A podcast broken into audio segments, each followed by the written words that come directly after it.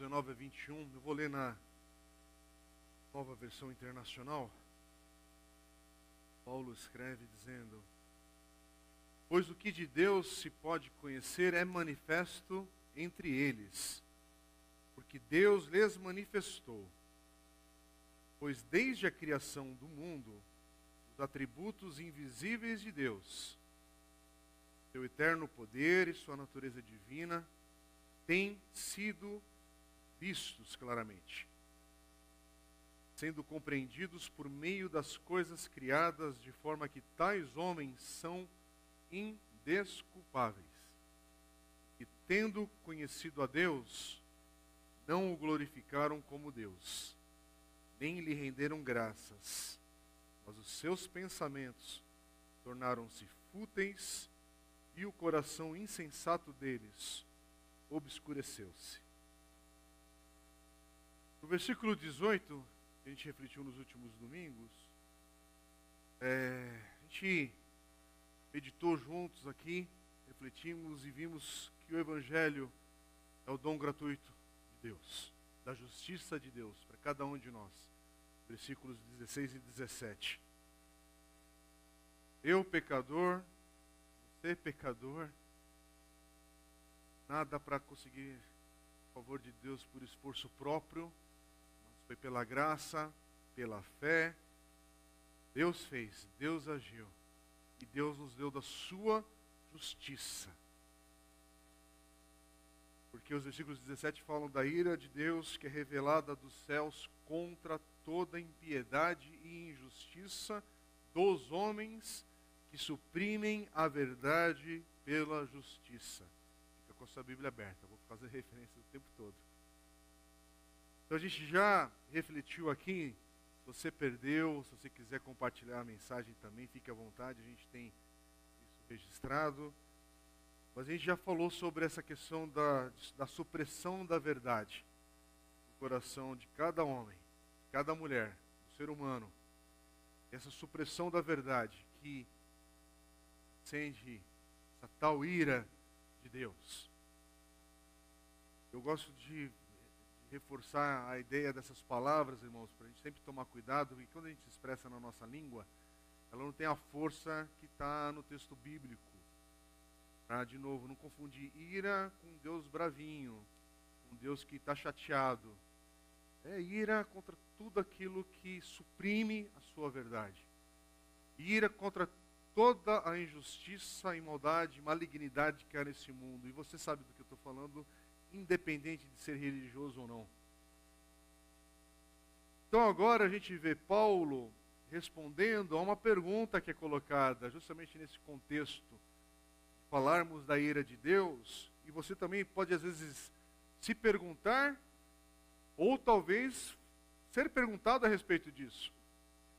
Mas e essa ira de Deus, que é revelada na história, contra os homens, mulheres, contra a humanidade, porque o texto diz que a verdade de Deus está sendo suprimida pelo coração humano, tudo bem. Mas e aqueles que não têm a verdade de Deus? Como é que a gente faz? Como é que aqueles que não têm o Evangelho, que não têm a palavra de Deus, será que tem alguma desculpa para apresentar diante de Deus, uma desculpa legítima?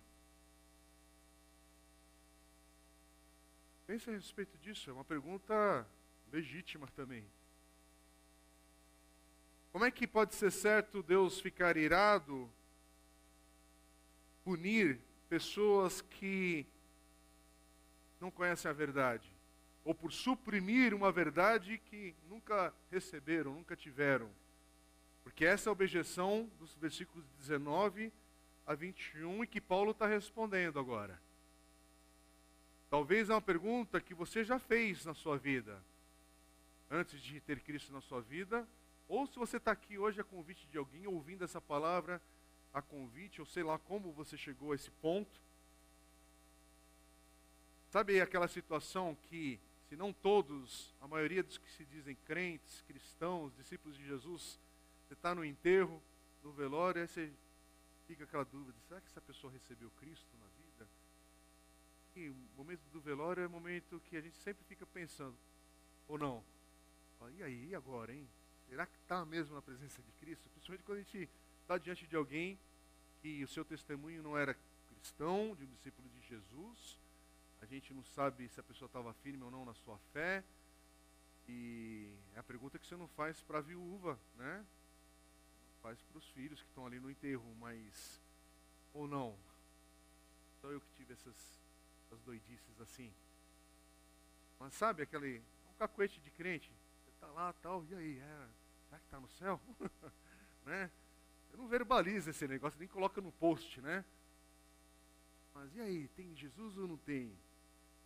Ou aquela pessoa que teve uma conduta fora dos caminhos do Senhor, pelo, pelo testemunho que a gente tem revelado na palavra de Deus, mas a gente fica, mas ele piscou na hora que eu orei. Mas ele fez não sei o quê. Mas a pessoa fez não sei das isso, aquilo, tal, tal, tal. Porque a gente. Semana a gente estava falando sobre isso, né? No pequeno grupo. Oh, mas naquele último momento lá parece que tal. E, e, e pode ser mesmo. Porque às vezes no último momento é o último momento, é a última oportunidade. Não desperdiça não. Vá lá amar, vá lá servir para que menos ali você tenha uma audiência cativa, não vai poder fazer nada. Fala de Jesus até o fim. Não sabemos como é que a pessoa está recebendo a palavra. Então, por favor, não estou falando isso no sentido de questionar nenhuma situação que a gente não sabe responder, que a gente tem dúvidas, inclusive. Mas, contudo, a gente tem esse texto. E é um texto que às vezes você faz a leitura muito apressada, e você não percebe aquilo que Deus já falou por meio da sua palavra e fala por meio da vida de Paulo aqui. E é interessante que, olha como Paulo vai tratar novamente dessas questões no capítulo 2. Em breve, quem sabe ainda nesse ano, a gente chega no capítulo 2. Romanos 2, versículos de 11 a 12. Olha o que Paulo diz: Pois em Deus não há parcialidade todo aquele que pecar sem a lei, sem a lei também perecerá. Todo aquele que pecar sob a lei, pela lei será julgado. Essa aqui é a mesma pergunta que ele está respondendo no capítulo 1. Aqui ele está lidando, continua a lidar com essa questão: como é que Deus lida, trata com as pessoas que tiveram uma, teve uma diferente exposição à verdade de Deus, da sua palavra. Da revelação de Deus das Escrituras. Eu acho que todo mundo aqui consegue entender que cada um aqui tem uma exposição, uma maneira de caminhar diferente do outro. Não é todo mundo aqui igual na vida, na história, na idade, no ambiente onde vive, nas oportunidades, sem entrar no mérito de, dessas conversas por onde vão os caminhos, mas é diferente na vida, no coração, na experiência de cada um. Mas, contudo, Romanos 1, 19 a 21, Paulo fala que no coração de cada homem, de cada mulher, algumas etapas que acontecem, e aí ele fala: olha, e aí eu não quero nem usar a expressão parece. Não, ele está afirmando. Paulo diz que ninguém tem desculpa para se apresentar diante de Deus como alguém que não sabia.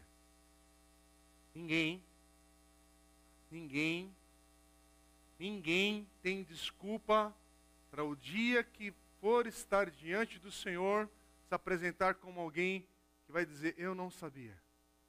Mas o que é esse eu não sabia? Primeiro, vamos por parte. Paulo diz no versículo 20 que de alguma maneira a pessoa conhece Deus seu coração, em sua vida, que de forma que tais homens são indesculpáveis. Presta atenção na palavra, na letra, não importa a versão em português que você tem em mãos. Paulo está dizendo, são sem desculpa, são indesculpáveis.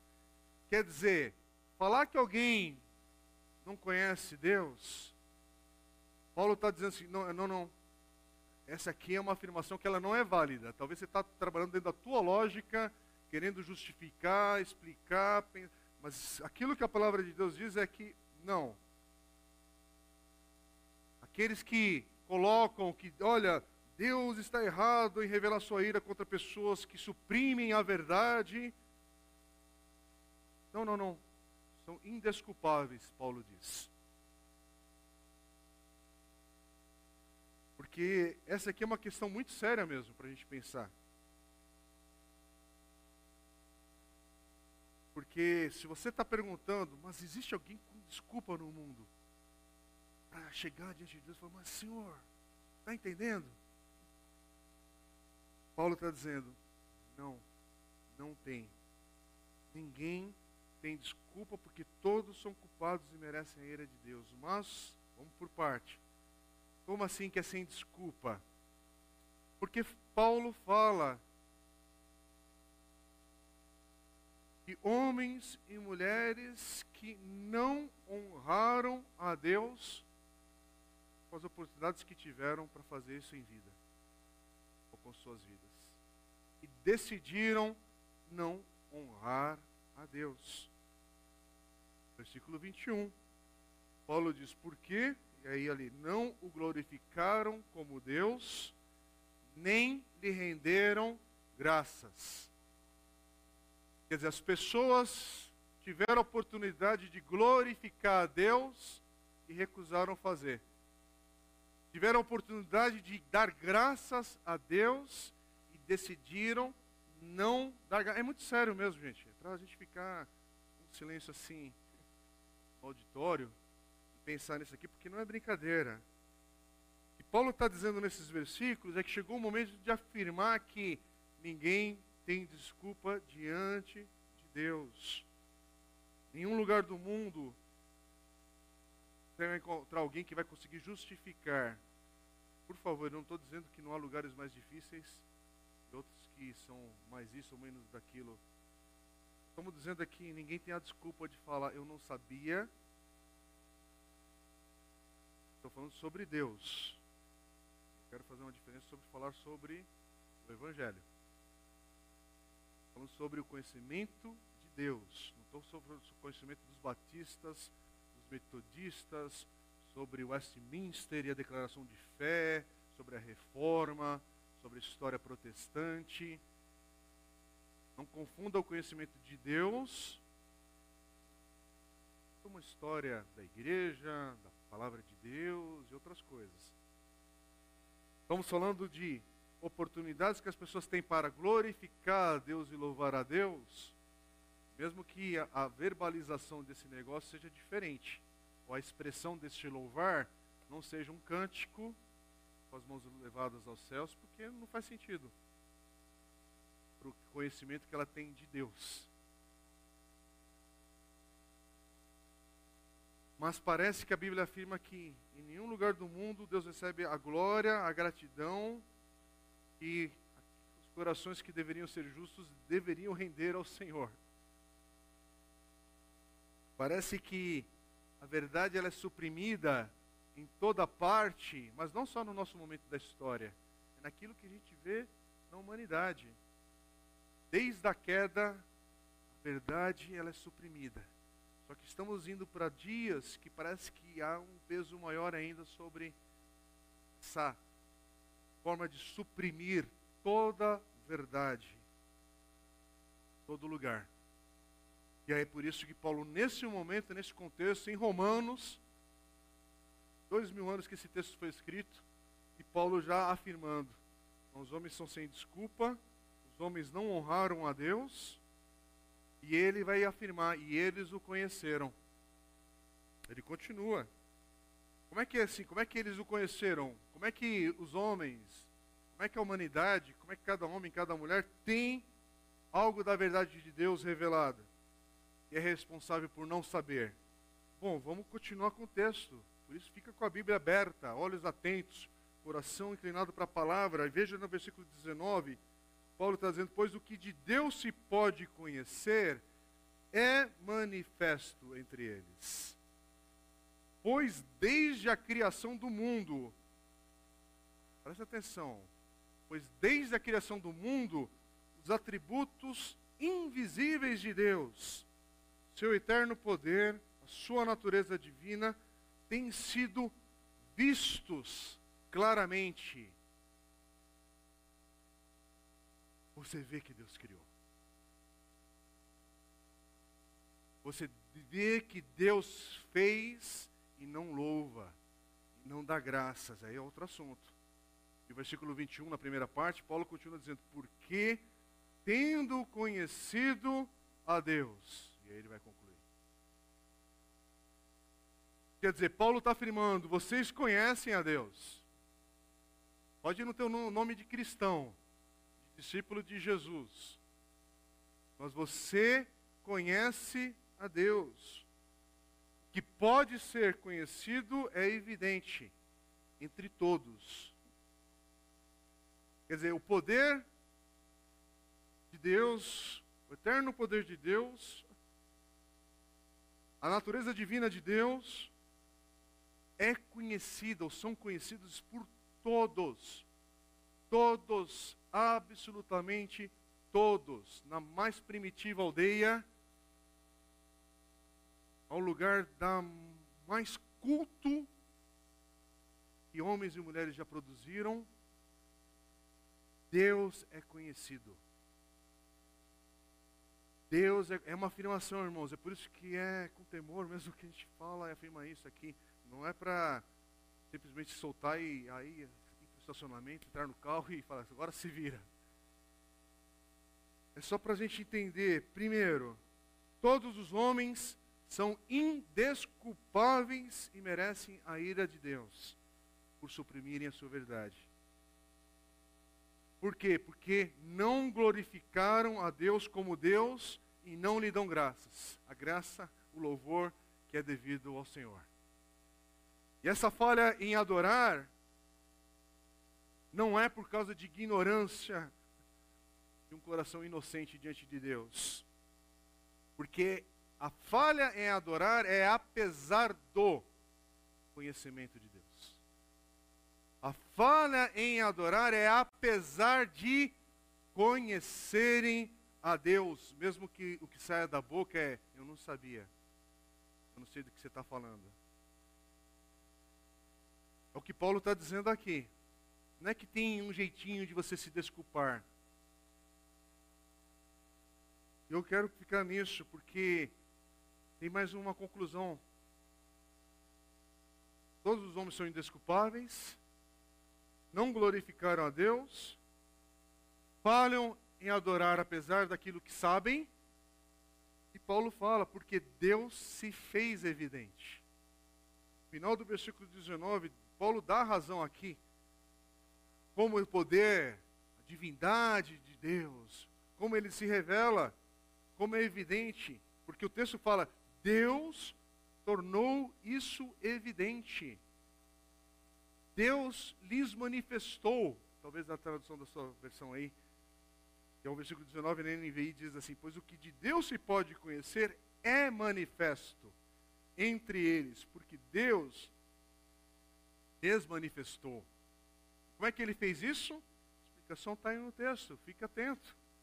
Está no meio do versículo 20, quando diz que sendo compreendidos por meio das coisas criadas. Quer dizer, o poder eterno de Deus, natureza divina de Deus, aquilo que pode ser conhecido de Deus, sempre disponível desde o início da criação do homem, sendo entendido por meio do que foi feito. Versículo 19, versículo 19 a segunda parte, que diz: Deus manifestou manifestou o quê? O seu poder, sua divindade à humanidade. Quer dizer, Deus se deu por conhecer. Conhecimento de Deus não aconteceu por acaso. Os homens descobriram. Deus fez a provisão para isso. Então está olhando?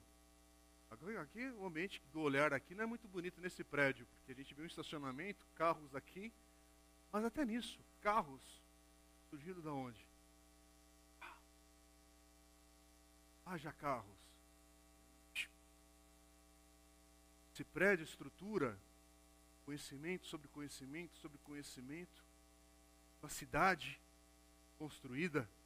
E tem gente que pensa que chegou agora e agora que está acontecendo as coisas na, na, na, vida, né? Que nenhuma geração anterior conquistou nada. Você tem um, um bendito de um smartphone na mão e acha que é o supra-sumo do universo agora. Né? E, peraí, olha o que já foi desenvolvido, o que foi criado, que é o testemunho. Você já viajou? Você não precisa ter ido para fora do Brasil, mas quem já foi para fora do Brasil e viu algumas cenas, mas que nosso próprio Brasil oferece?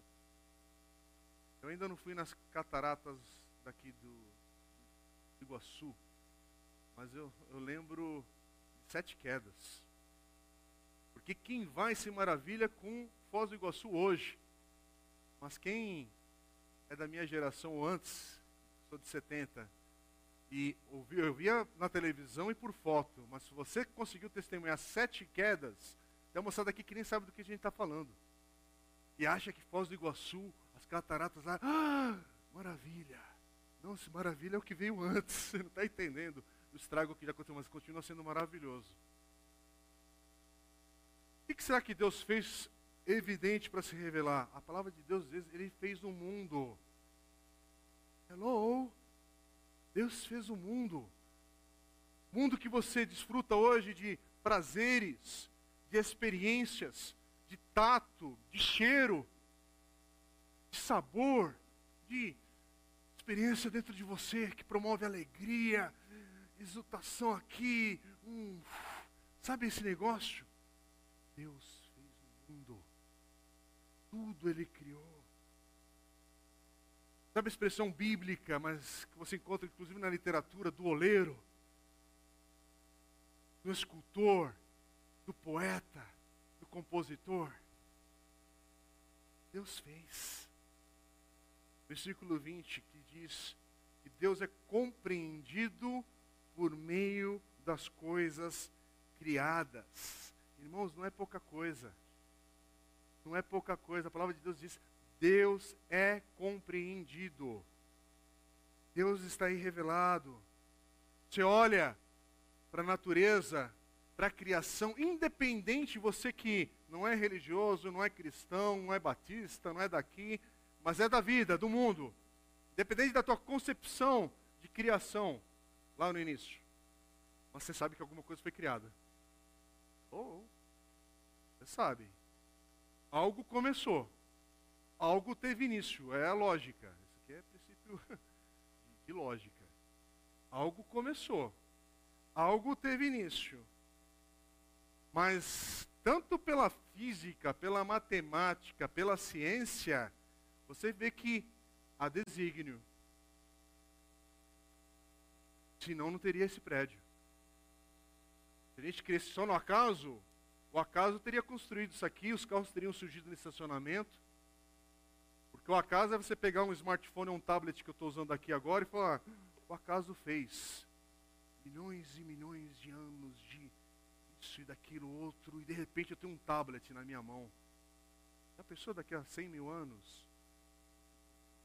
For possível, alguém com essa história, porque teve uma grande crise nuclear nesse planeta, toda a fonte de energia foi suprimida, todos os dados foram apagados, e aí começou a se escrever a história da humanidade do zero de novo. Aí de repente alguém descobre um tablet soterrado, né? Como é que fala a palavra assim, com cinzas, todo, né? Uma decomposição, mas aí começa a falar, uau, surgiu do nada. Rocha produziu. Quer dizer, não, não. A palavra de Deus está dizendo, Deus, o que de Deus se pode conhecer é manifesto entre eles, porque Deus lhes manifestou. Como é que ele fez isso? É explicado no meio do versículo 20: sendo compreendidos por meio das coisas criadas. Presta atenção. Um monte de coisa que você, jovem, adolescente e as crianças, que Deus as guarde. Mas você que também quer estar na fase adulta e é bombardeado todo o tempo, toda essa leitura proposta da tal evolução naturalista que hoje permeia a nossa cultura, a crença que o universo, a vida humana, que tudo evoluiu, que tudo, enfim, é questão de força, matéria, tempo, acaso. Isso está mais recheado de preconceito filosófico, porque isso é mais filosofia do que ciência. É mais preconceito filosófico do que dados, do que raciocínio, do que pensar, porque você tem que pular etapas para isso dar certo. Não existe dados para você fechar essa conta. Mas vamos descartar Deus como Criador, porque esse papo é chato. Vamos descartar a proposta ou a possibilidade de Deus como Criador, porque hoje, 2023, isso é desnecessário para a nossa vida. Será? Qual o caos que você está vivendo, o caos que está envolvido, essa, essa cidade, o mundo que a gente vive hoje? Eu queria te convidar para você pensar um pouquinho sobre o que esse texto aqui propõe de resposta. E nos ajuda, nós que temos fé em Cristo Jesus, a poder também conversar com algumas crises que a gente às vezes pensa. Porque há questões que são difíceis, que são um pouco mais complicadas, mas, contudo, sabia que teve já muito cristão sério na ciência, trabalhando, argumentando, e é por isso que você tem hoje uma universidade de Princeton, que é totalmente hoje secularizada, é por isso que surgiu uma universidade de Harvard, que, inclusive, eu já comentei aqui na igreja, talvez você não estava aqui, que tem lá uma placa ainda que afirma lá o início de Harvard por irmãos crentes que ofertaram, doaram e benção e plantaram uma árvore bem de frente à placa. Para você ver a placa, você tem que contornar. Interessante essas coisas. E quem levanta né, os protestos né, para falar, oh, como Engraçado como essa parte perde seu valor, mas muita gente séria, servindo a Deus, colocou seu potencial de pensamento, de potencial intelectual, recursos financeiros, políticas públicas, desenvolveu a ciência, sabedoria, conhecimento, por temor a Deus, por dar glória a Deus, por honrar a Deus. Ou você já ouviu falar de um, um tal Blaise Pascal? Maiores matemáticos a já produziu, era temente a Deus. Você já ouviu falar recentemente de Alistair McGrath? Você nunca ouviu e quer discutir sobre ciência e religião, você está perdendo uma boa oportunidade. Alistair McGrath maiores teólogos e cientistas britânicos vivos hoje, material riquíssimo servindo a partir de Oxford, em debates, em conversas, em textos, da teologia à ciência, é algo fantástico, para não citar outros. Eu já ouviu falar de John Lennox, um dos maiores é, matemáticos que a gente fala a palavra, nem sei da expressão, estudiosos da matemática, não sei para não errar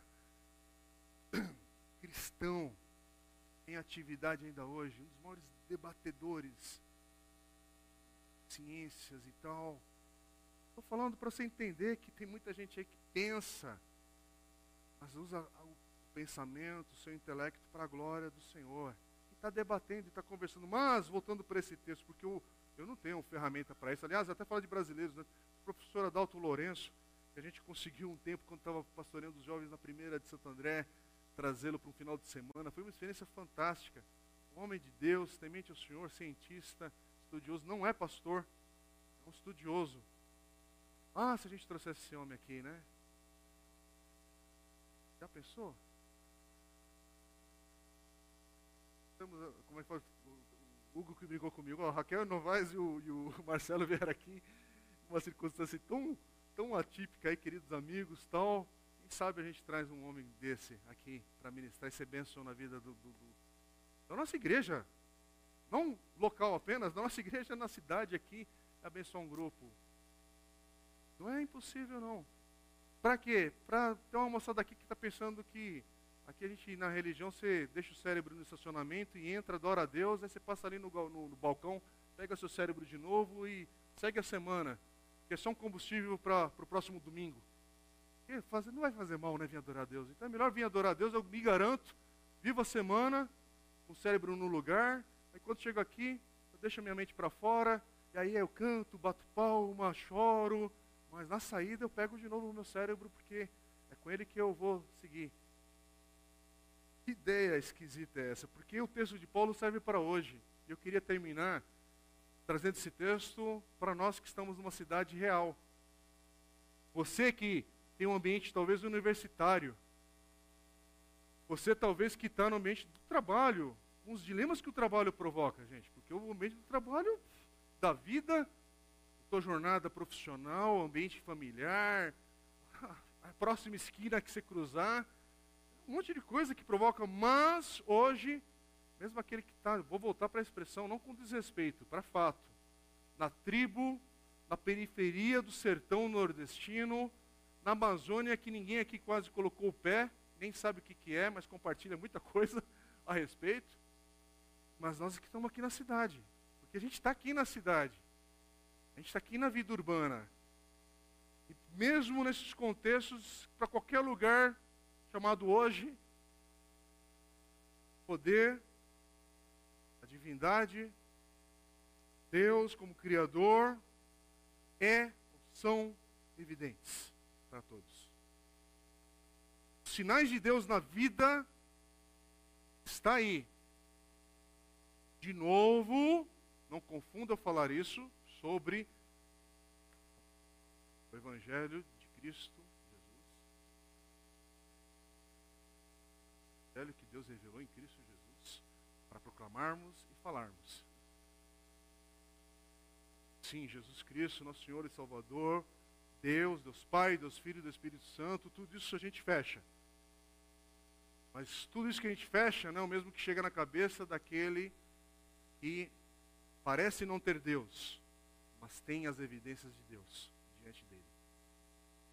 Para todos. É o que esse texto afirma. Cada um de nós, todas as pessoas, todos aqueles que a gente ainda vai conhecer nessa vida, em qualquer cidade, em qualquer praia, em qualquer ambiente, cada um, ela foi feita por Deus, projetada por Deus de tal maneira, com um propósito, e com uma maneira de saber e de enfrentar as, as questões da vida, que ela sabe, há uma comunicação de Deus com essa pessoa. Ela não está num vácuo existencial. Ela pode estar tá com dúvidas no coração, que é uma outra coisa. Mas ela não está num vácuo existencial solta nesse universo, dado uma corda, e ai, vai aí até o final da corda. Não é isso. Não é isso. O poder de Deus como Criador é evidente. E Paulo está falando, inclusive para nós hoje, todas as pessoas conhecem a Deus de alguma maneira. Vou voltar a falar sobre isso, porque é para ficar bem claro, aquela pessoa que você vai pegar o trólebus, ali do Passo Municipal de São Bernardo até o Jabaquara, e em pé ainda, 6 e 15 da manhã, esbarrando, você não sabe, será que é um batista, um assembleiano, um ateu, o que que é? É alguém que conhece a Deus de alguma maneira. Você não sabe o que, mas ela conhece. Cobrador, frentista, professor, doutor, político, aquele, o tio, a tia, o irmão, conhece a Deus de alguma maneira. Porque Paulo fala: tendo conhecido a Deus. Versículo 21. É para todos. Aqui é um campo, um território comum para todos nós. E onde Deus tem nos colocado nessa cidade a partir dela. E onde nós andarmos, a verdade de Deus está sendo suprimida. Aqui no Brasil, lá na Alemanha. aqui no Brasil lá na Suécia. Aqui numa região pobre, mas também aqui na região rica. A verdade de Deus está sendo suprimida na nossa geração, nas gerações que assim Deus permitir que venham e nas gerações passadas. A verdade de Deus está sendo suprimida. Por isso que as pessoas olham para a natureza, olham para catar as cataratas de Foz do Iguaçu, e algumas louvam a Deus, e outras retêm. Não adoração à natureza, mas ao Criador. Sabe, é você estar tá diante dessa experiência fantástica de uma maravilhosa refeição à mesa. Maravilhosa refeição que fecha com aquele pudim para dar aquele assim, né, final. E aí, em vez de você falar glória a Deus por isso, você só engole e fala legal. Que legal, meu amigo, glória a Deus por, esse dia bendito. Mas sabe o que é você fazer uma viagem maravilhosa com a sua família, se divertir, contemplar experiências incríveis. Quando voltar, só compartilhar foto. Não ter uma oportunidade em família e de ensinar os filhos e você também, o cônjuge, de um ao outro encorajar, ou você, não só teu com Deus Senhor, obrigado. Que experiência gostosa, que dias especiais, que situação que coisa que eu vi que foi nova para o meu aprendizado. Porque tem gente que ao experimentar a vida, só quer ir para outra experiência, para a próxima viagem, para a próxima degustação. Sabe o que é uma manhã como a de hoje, que foi um pouquinho tumultuada no início por causa dos problemas técnicos que a gente teve e agitação que isso provoca, e, e, e tem dias que são assim. Mas ao mesmo tempo, oh, opa, vamos aqui para adorar o Senhor, não é? Aí você para, opa, deu errado. Mas o Senhor é digno de louvá-lo e adorá-lo. Apesar de coisas que não vai sair planejada. Tentei, fiz, tal. Aí você pode sair aqui um murmurador, você pode sair como um adorador que fala, apesar de tudo isso, Senhor, agora é teu nome. É, é isso mesmo. vira a chavinha. Por quê? Porque cada oportunidade é uma oportunidade para você dar glória ao Senhor. Hoje, bendito seja Deus, Edson Meire, se vocês estiverem online com, com a gente aqui como igreja nesse momento, hoje é dia de louvar pela alta hospitalar do, do, do Edson, glória a Deus. Umas semanas atrás a gente estava o quê? Senhor, tem misericórdia. Porque entre lá atrás e o agora, estava nas mãos do Senhor, gente. Uma notícia aqui, olha, como é que é lá, o fígado que foi transplantado. Glória a Deus! Aí depois vai ter que fazer de novo, ô Senhor. Aí de novo, transplante, glória a Deus! Aí, de novo, não sei o quê. E a gente vai com a onda. Irmão, tem hora que levanta o braço. Glória a Deus! E vai, tá vindo a queda, mas dá glória a Deus aí. Senão você vai passar, não vai nem desfrutar do, do friozinho na barriga. A vida é isso. Quando é que está aquele exame agendado? Nem agendou ainda? não agendou, a sua colonoscopia, a endoscopia, é porque você não chegou na, no momento ainda. Mas quando chegar, meu irmão, não tem oração da libertação. Faz o exame e dá glória a Deus por isso. Aí quando vem o resultado do exame, Senhor, é, ai Senhor, mas vamos lá. Continua glorificando a Deus. Porque as evidências do Senhor, no desígnio, no propósito, estão evidentes para aqueles que estão no Senhor e para aqueles que não estão no Senhor. E qual é a diferença? Um grupo honra o Senhor todo e qualquer tempo. E o outro retém a glória. Guarda. Grupo que você está. Um grupo, continuando, continua hoje suprimindo todo esse conhecimento da glória do Senhor.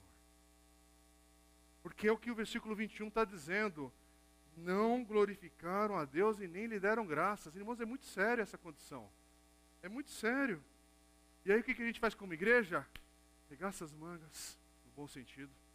Mas esse é o papel que o Senhor nos deu. Não é saber o que Deus fará ou não. O que nós faremos como igreja, dobra os joelhos, ora, jejua, se prepara no conhecimento da palavra de Deus. Vem, aproveita o mês de setembro que a gente vai estar falando sobre discipulado. Você não vai sair daqui com um certificado que fez o curso de discipulado na igreja, agora é um, é um graduado em discipulado nível A. Não, não vai ter isso. Só são irmãos que vão passar quatro semanas juntos meditando e vão prosseguir na vida. Com as oportunidades, com mais aprendizado aqui, mais aprendizado acolá, e vão prosseguir. Mas tentando aprender.